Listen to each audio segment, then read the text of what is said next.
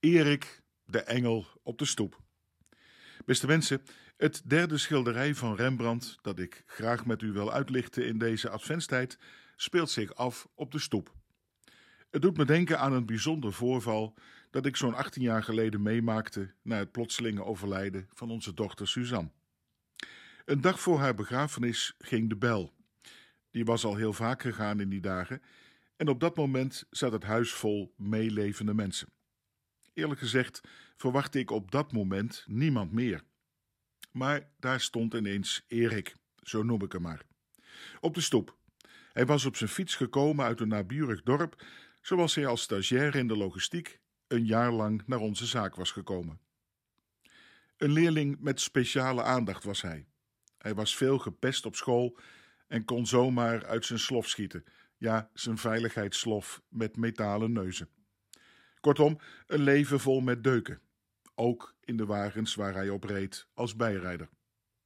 De grote vaart in de logistiek was zijn uiteindelijke doel. Een heerlijke jongen. En we hadden wel een klik met elkaar.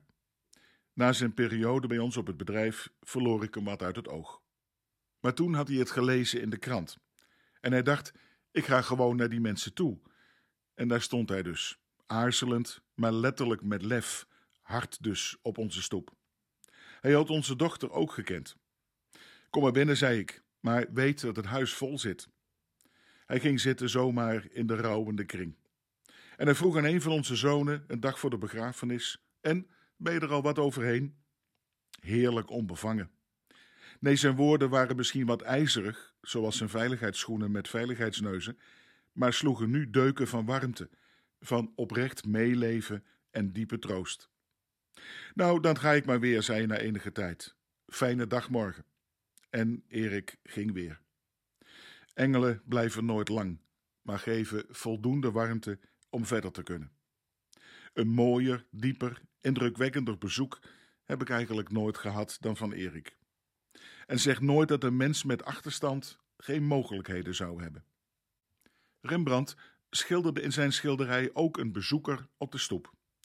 Maria, die zwanger was van Jezus, gaat dan op bezoek bij haar nicht Elisabeth, die ook op hoge leeftijd nog een zoon zou krijgen, Johannes de Doper.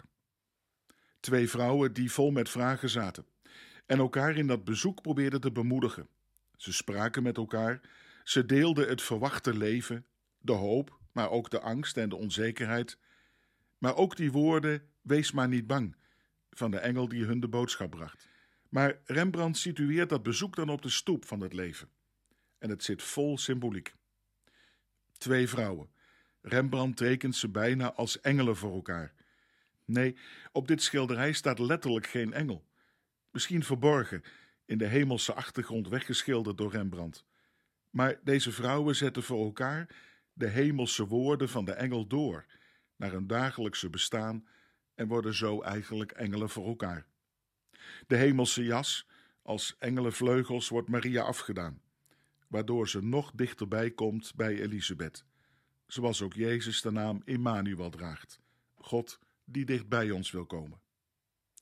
In het evangelie lezen we dat als deze beide vrouwen elkaar echt ontmoeten, Jezus van binnen in de baarmoeder een sprongetje maakt bij Maria, een vreugdesprong, prachtig. Dat is het effect, mensen, van een waarachtig bezoek. Een teken van meeleven, van iemand die zomaar iets van jouw leven wil delen of zichzelf aan jou wil delen. Juist in deze decembermaand mogen we toch ook die engel voor een ander zijn. In het diepste verdriet in ons leven hebben we heel veel lieve engelen ervaren, die ons troosten en verdriet mild verzachten. Maar de allermooiste engel was toch Erik op de stoep. Hij dacht: ik moet daar gewoon maar heen, op de stoep, en gewoon aanbellen. Jammer eigenlijk dat Rembrandt hem niet heeft kunnen schilderen. Hij was en is het zeker waard.